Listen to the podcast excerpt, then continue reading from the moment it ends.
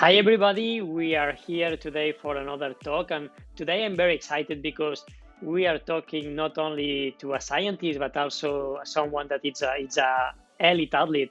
He's been running uh, for very long, he's been a world champion in sky running, and he's been doing studies in, uh, in the glacier. So today I'm very proud to, to talk with my friend uh, Pascal Egli. Hi Pascal, how are you doing? Hi Kilian, thank you. I'm doing well um, here in the mountains, and I hope you're well too. Yeah, doing good. Uh, yeah, it's uh, it's a strange year. It's uh, we has been living a, a strange period uh, with all the COVID, and but uh, it's been a good year for you too. Like you has been finishing your PhD, so I, I believe that that's something something huge. Yeah, actually, I'm still working on finishing it, but uh, yeah, recently we published uh, an article, so. Yeah, I took, uh, let's say, took advantage of the situation to, to work more on that, for sure, yes. Yeah, and for people that they don't know you, they probably know you as an athlete because, uh, as I mentioned, like you has been accomplishing some very big races, like uh, you won the, the Sky Running the Sky Running World Series, uh, you've been in the podiums on all the, like, let's say, twenty-two marathon distance uh, on mountain races for, for many years. But uh, not many people know about your background as a scientist. So can you tell us about uh, what are your studies and what are you doing the research on? Sure, yeah. So originally uh, I've been trained, I studied environmental engineering uh, in two different universities in Switzerland. And but then I, I have always been interested in understanding better how the mountain environments and especially the glaciers uh, function. How just the process in, in nature function. So I decided to, to do a PhD. That was uh, almost yeah almost five years ago already now uh, at the University of Lausanne, and we study how the water flows below the glaciers. So all the water uh, from supraglacial melt, how it is uh, transported in channels and small voids uh, under the, underneath the glacier to the glacier outlet. Um, Yeah, that's what we have been doing most of the time in these years. But then also during my PhD, I also contribute to teaching, courses, uh, and we do a lot of field work. So we collect data on the glacier. Uh, and but now, because I'm in the end phase, I'm mostly writing up results and yeah, wrapping up the work. That's a lot. I, I think that's harder than training uh, for sure. That it's it's more hours and, and probably more intense hours than. than training for doing sky running. But um, uh, actually, when we talk about glaciers, I, I believe that many people it's thinking just, okay, yeah, they are beautiful, they are in the mountains, but they have no use. And I believe that that's different. I think the glaciers, they have, uh, they are important. They are an important ecosystem. Can you tell us about, about that? Yes, I mean, glaciers, they have so many functions because, let's say, first of all, maybe they're like a reservoir. So they're storing water for us. For example, I mean, during winter, they accumulate a lot of snow usually, and and this snow and ice, so snow after one to two years, it transforms into ice. This is available then in summer when there's a long dry period, because in summer is the period when it melts. And so it's constantly uh, storing water and releasing water. But then there's many other functions, of course. Uh, it regulates the local climate. Um, then it has an impact, a big impact on ecosystems, alpine ecosystems, but also subalpine, like in the alpine streams. And uh, and of course, it's also a visual aspect. Uh, for example, when you go to the mountains and, and they're only gray without glaciers, it's a very different uh, scenario.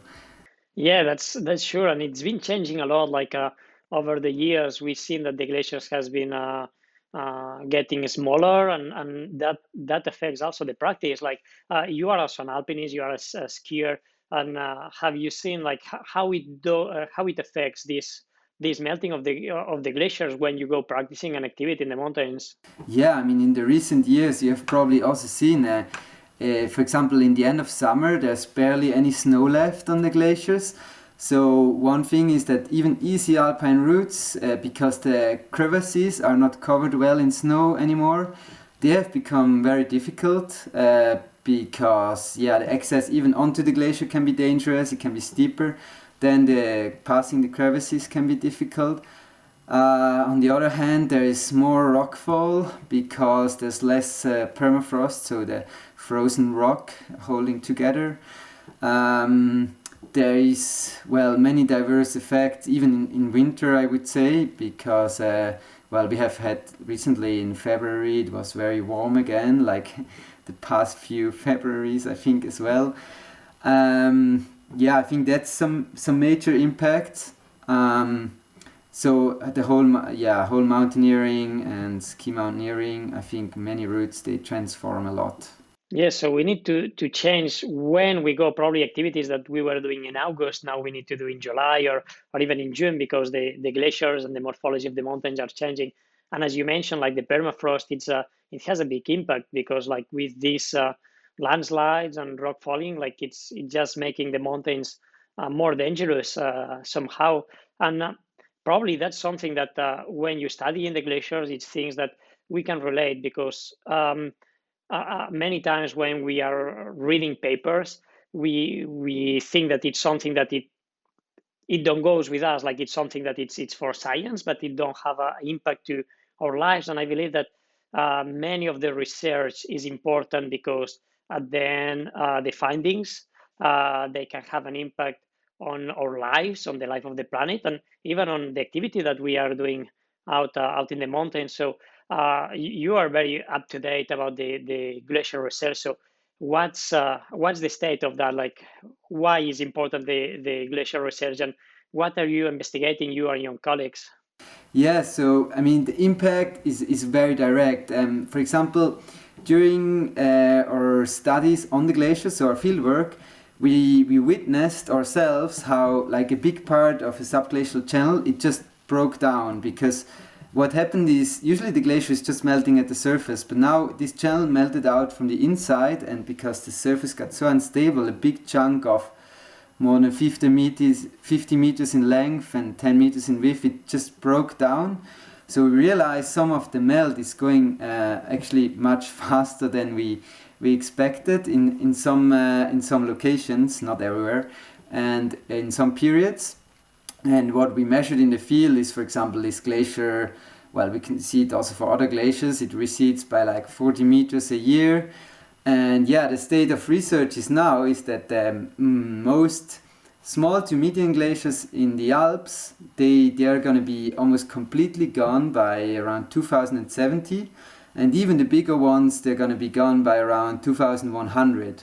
So that's what the modeling says, and but also the measurements, they confirm it. For, for example, if a model was run twenty years ago uh, to predict how it is now, this is pretty accurate when we measure it now, or sometimes the retreat is even a bit faster.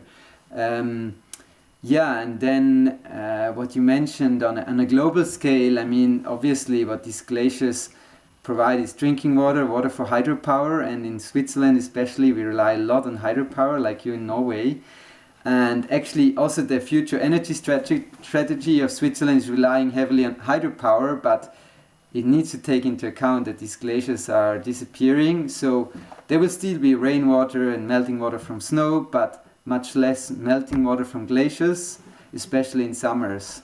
And that's a big impact that is going to occupy us for for the future. Yeah. Yeah, that's that sounds very fast. Like uh, it's like one hundred years uh, uh, to to the glaciers to disappear. That's that's our generation or the next generation. It's something that uh, we are witnessing with our, our eyes, and that that that feels scary in a way. And as you mentioned, like it's it's uh, it's water. It provides water, and uh, I think like countries like India, they rely a lot on, on the Himalayan glaciers.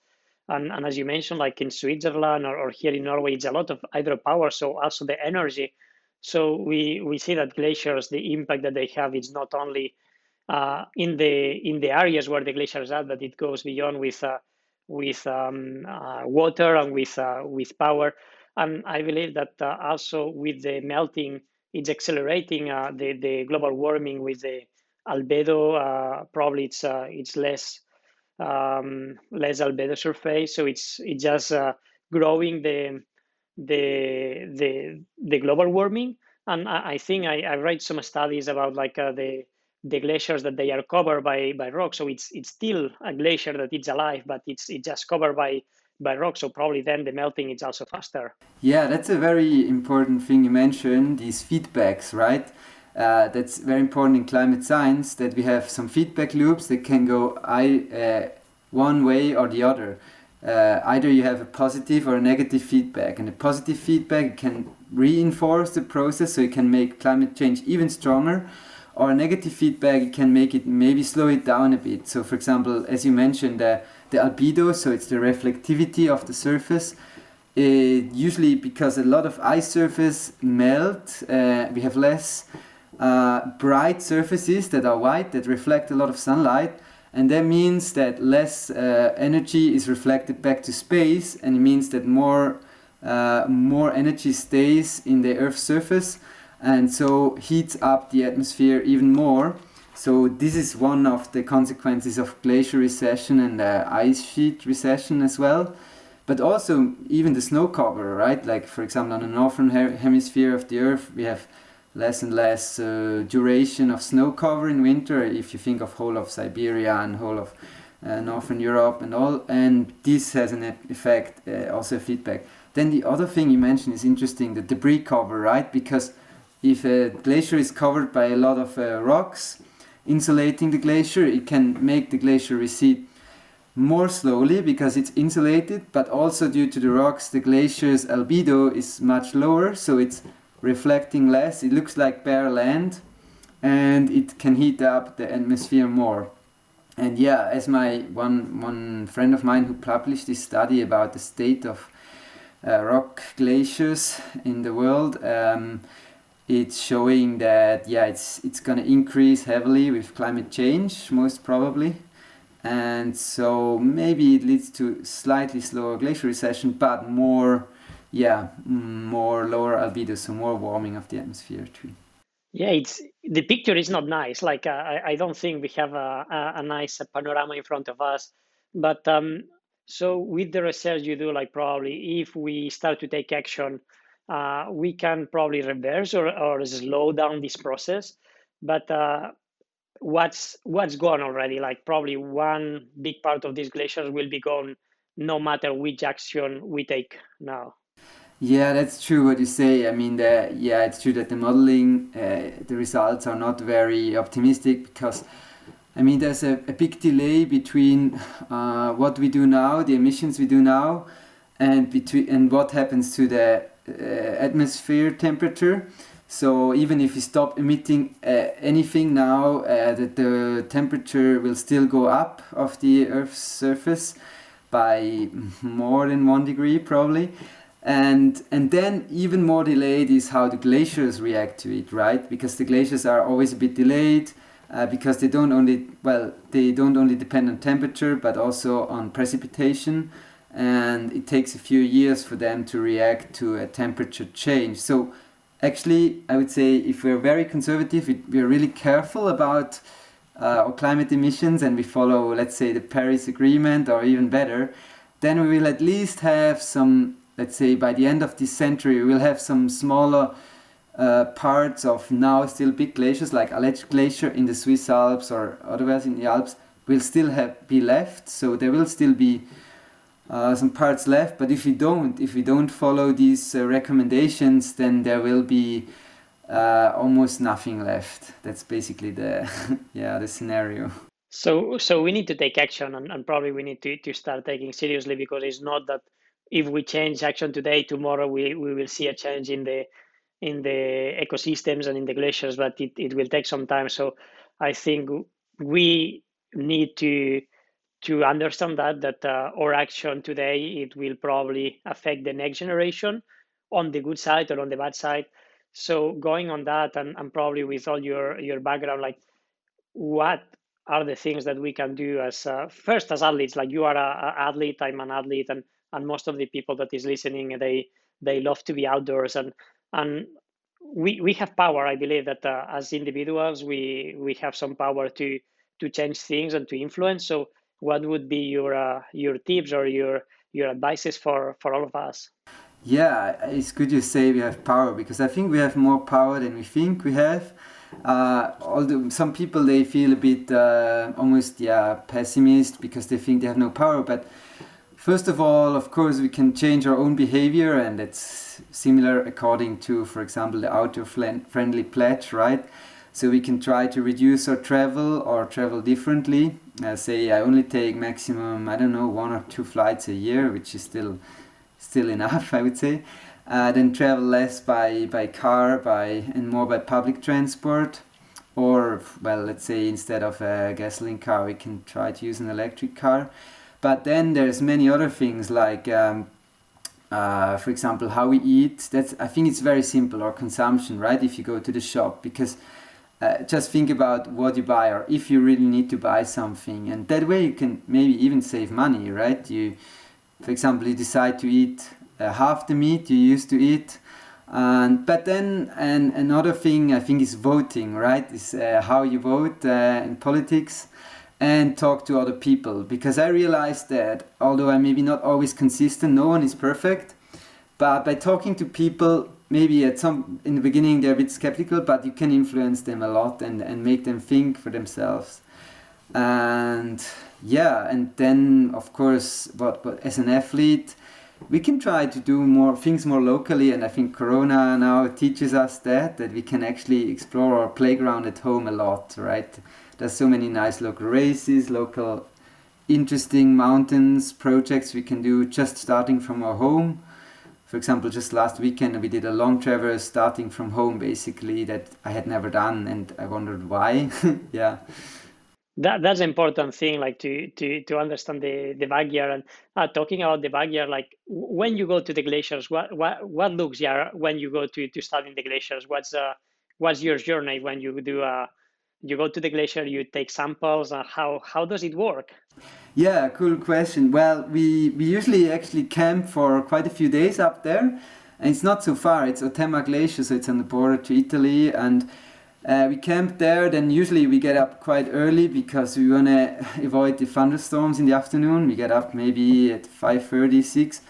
And then we, for example, what we did, we measured a lot of uh, lines with our radar antenna. It's an antenna that you carry on the backpack. So we basically set up our differential G P S, a very precise G P S system to log our position to like two centimeters precision.